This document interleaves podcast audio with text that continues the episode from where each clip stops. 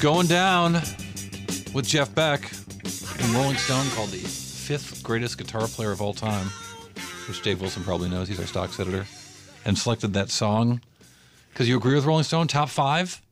He's certainly up there, no question. I don't mean, know. going all the way back to the Yardbirds and the Jeff Beck group. I mean, he hasn't had the publicity a lot of a lot of the other big names, if only because he tends to be a rather reclusive guy. Works on cars a lot.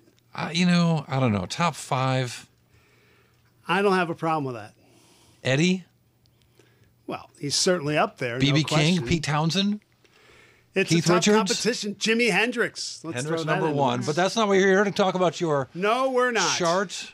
We're here to talk about what's going down, and that would be the U.S. stocks share of the world's equity markets.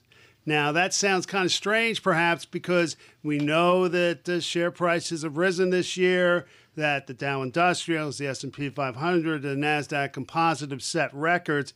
Fact is, though, if you run through the numbers, which uh, we've compiled here at Bloomberg, that's exactly what you find as of last week, you saw the U.S. drop below 35% of market value. Now, this is in dollar terms, which comes into play to help explain why it's happened.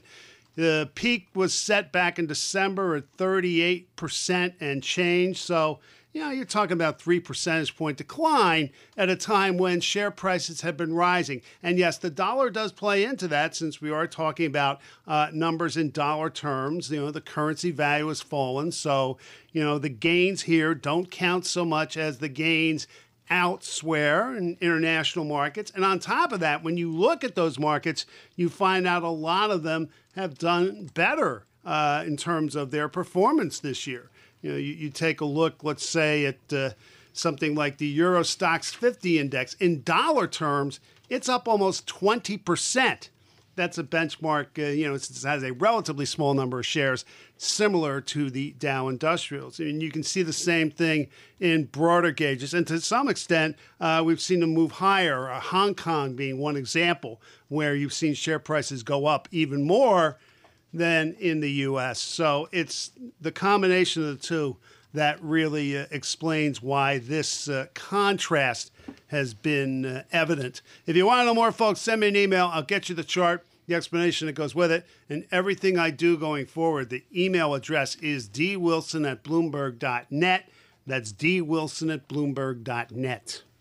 Yeah, I just want to say if you look at the uh, DMMV, the developed worldview markets, the United States is number three in returns year to date. Uh, but I also want to bring in uh, Shalev. Shulyatyeva, uh, our senior U.S. economist at Bloomberg Intelligence. Yelena, sorry for uh, pausing on your name. You know, it gets me a little bit, but it's but it's beautiful. I so wanted, to. I wanted to hear her taking the Oh, best well, guitar thank you. players in the history Yeah, of rock that's and true, roll. yeah. Yelena, Any you got nothing? Yelena? I got nothing. Stevie Ray Vaughan, On the music, I got nothing. Larry so- Carlton. Oh, sorry. All right. All right. Well, what about what about uh, the Fed speak? We got anything more interesting there? Any rock stars out there? Uh, Yeah, that's music to economists' Yeah, there you go. ears, right?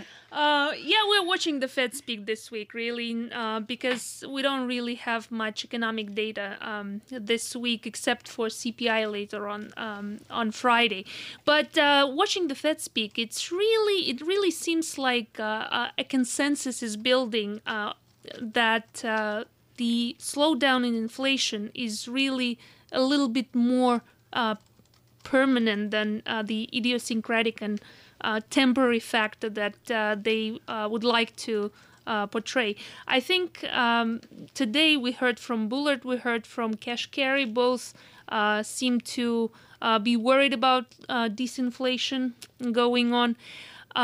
We're to hear uh, from Kaplan. He's a little bit more hawkish. Uh, we're to hear from him later on this week. And uh, we also uh, will hear from President Dudley as well. So uh, it's really important to uh, get a sense of what they think about inflation because it seems like it's a little bit less temporary that they're trying to um, actually tell us.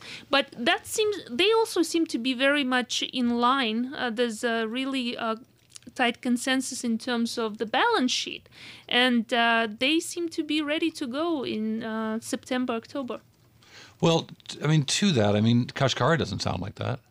Uh, Kashkari is actually very much supportive of the balance sheet unwind. Oh, the unwind. Sorry, but no, uh, uh, further hikes definitely not. Further hikes, definitely not. He wants to see uh, more inflation uh, before they proceed with the hikes. And so is Bullard. He's basically on a perma pause until um, you know he he wants to see more inflation as well. And the markets also uh, seem to agree with this uh, point. Uh, we don't see uh, uh, the probability of more than 50% of a rate hike this year. So BI uh, Economics actually disagrees with that. We think we might still see another rate hike in December, but for that, inflation needs to, uh, you know, turn a little bit.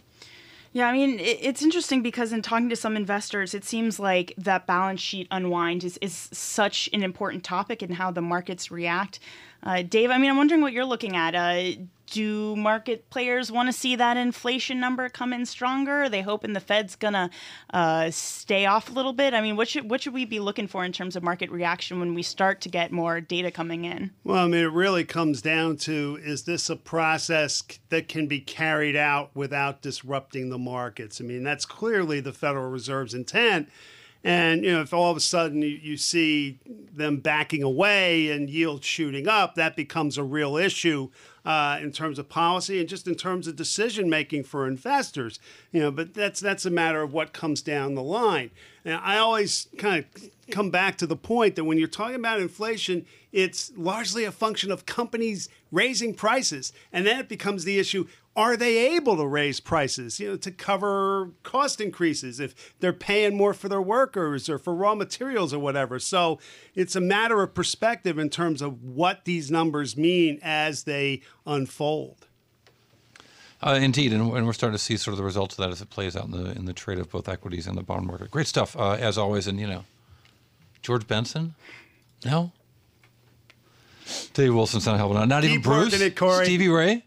Stevie Ray uh, Stevie Van Zandt. All right. All right. You listen to Bloomberg Radio, whether you like it or not. Dave Wilson, our stocks editor, Yelena Shulyatyeva. Thank you very much. This is Bloomberg.